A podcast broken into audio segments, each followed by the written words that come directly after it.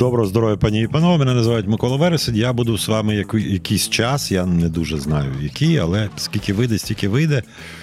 Деякі питання тут є, і я спробую, якщо у мене буде е, достатня кількість інтелекту, на них відповісти.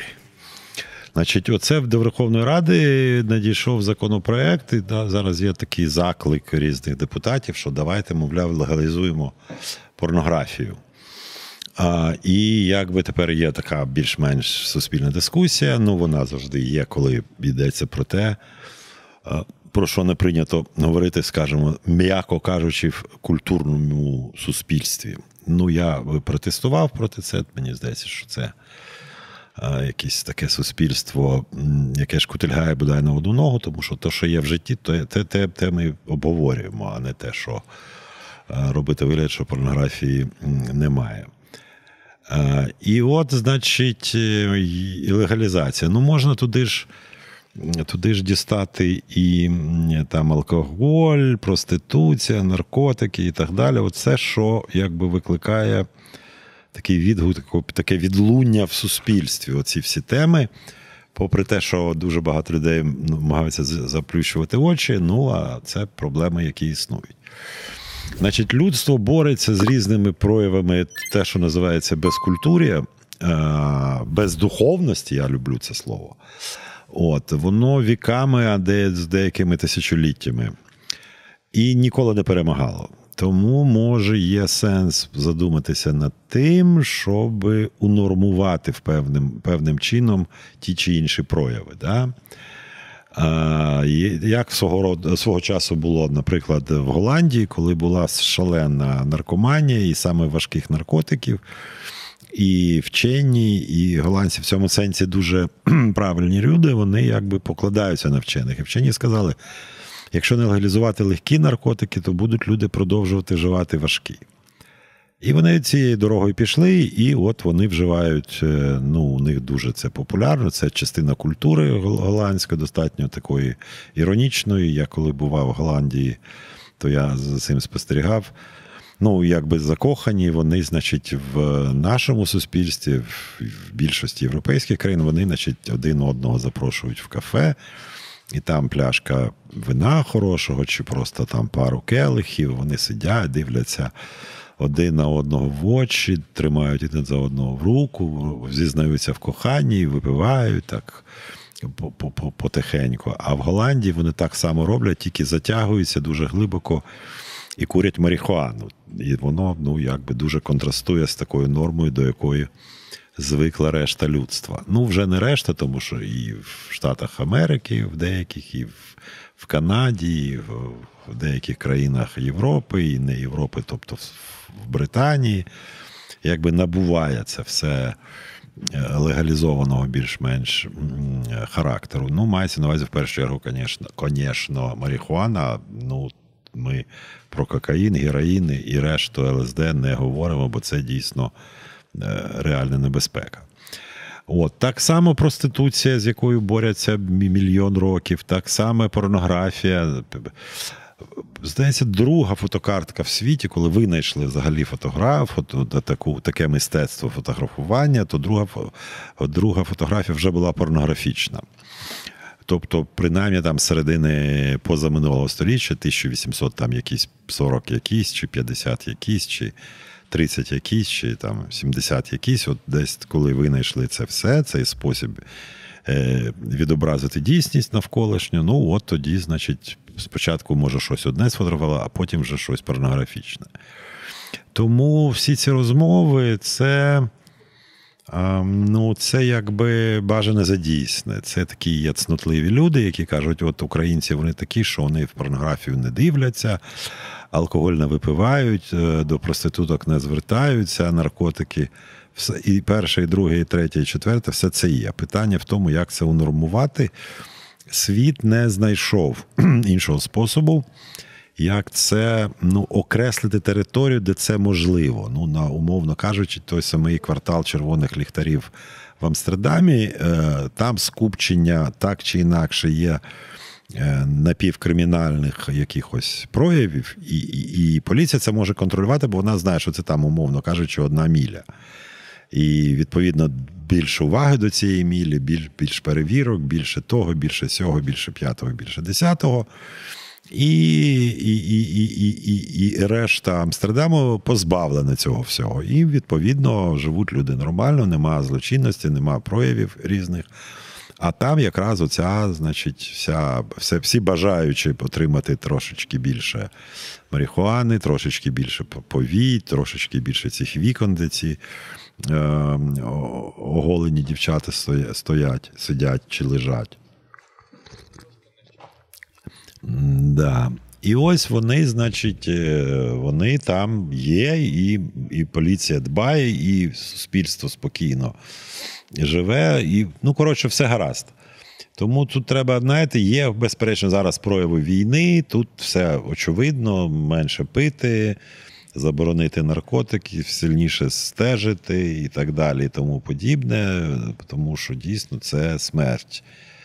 Е, ненорма... Тобто таке аномальна поведінка, аномальний стан здоров'я, стан голови в першу чергу, він призводить до можливої смерті. Тому тут держава має більш жорстко ставитися. А в мирні часи держава мусить якимось чином безперечно реагувати, не знаходити способи унормовування. Да? Ну, не, не на кожному кроці продавати ті, ті самі значить, листя. Е, наркотичні чи напівнаркотичні, тому що навіть за оцінками Організації Об'єднаних Націй е, звикання до марихуани, ну, м'яко кажучи, менша, менше, ніж до тютюну.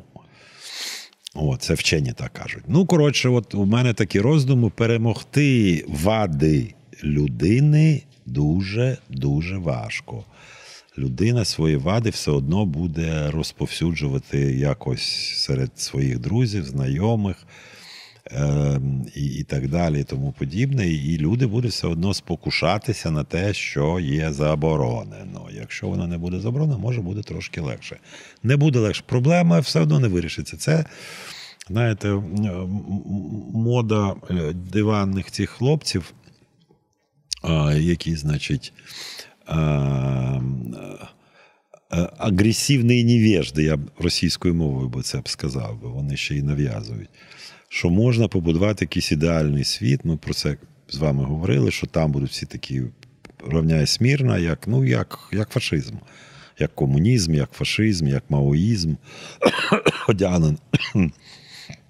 одягнені однаково, поводяться однаково, зачіски однакові, думають однаково. Так не буде. Будуть люди проявляти. Чим більше демократії, тим більше таких от речей, ну, як би сказав би, проблем демократії. Так, ну будуть ще питання, я відповім. Друге питання це у нас демографічна яма, про яку зараз теж говорять. Багато людей поїхали значить, на захід України, а ще більше поїхали в Європу, і вони там, і як вони повернуться, і нема кому працювати. Є дефіцит робочих рук, є дефіцит там знань певних категорій е, е, людей. Ну, коротше, є, є, є, є, є над чим працювати. Дурниці відразу скажу повні дурниці. Значить, ще будуть шалені конкуренти ці за зарплати. Тому що давайте просто подумаємо. Скільки б там не було, але це сотні мільярдів доларів зайдуть в Україну за всіх умов. Оптимісти кажуть, це буде трильйон. Там песимісти кажуть, що це буде там 400 мільярдів чи там 500 мільярдів. Ну, коротше, такі люди, які які це все вираховують, рахують, думають і якби прогнозують. І коли ці гроші з'являться в Україні, бо буде відновлення, будуть нові, я сподіваюся, нові технології, будуть е, на технологіях працювати нові люди, ну нові в сенсі, що з новою освітою, з більш якісною. То дуже багато людей в Євро, з Європи захочуть заробити в Україні і приїдуть сюди.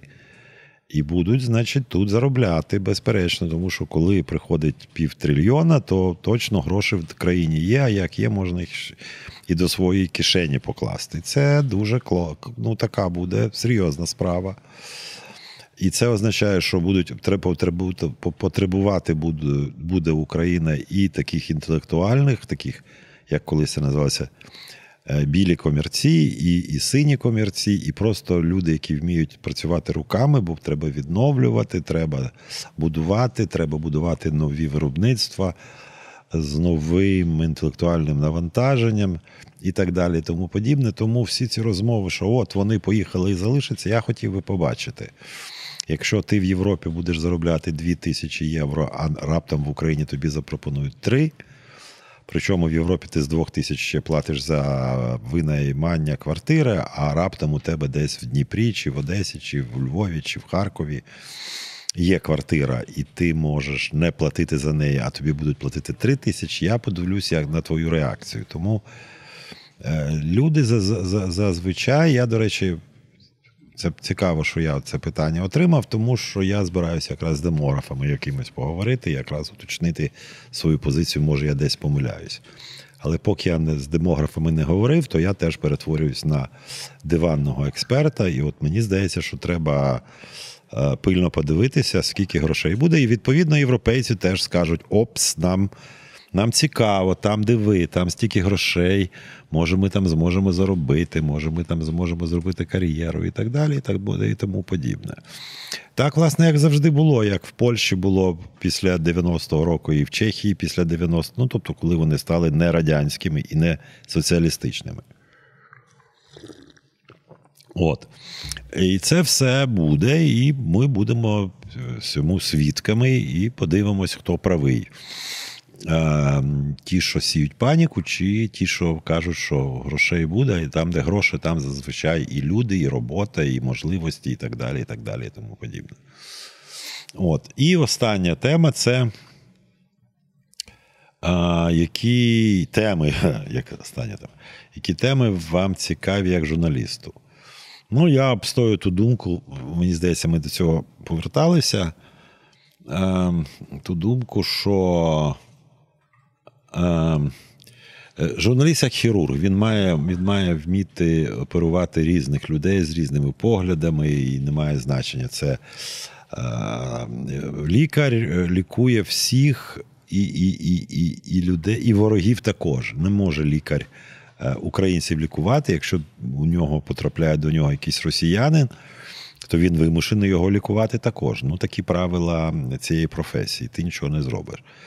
В принципі, в журналістиці, на відміну від від, від е, лікарів, є дискусія, чи мусить журналіст глибоко занурюватися в якусь тематику, там спорт, тільки виключно спорт, тільки виключно сільське господарство, тільки виключно там, я не знаю, фінанси.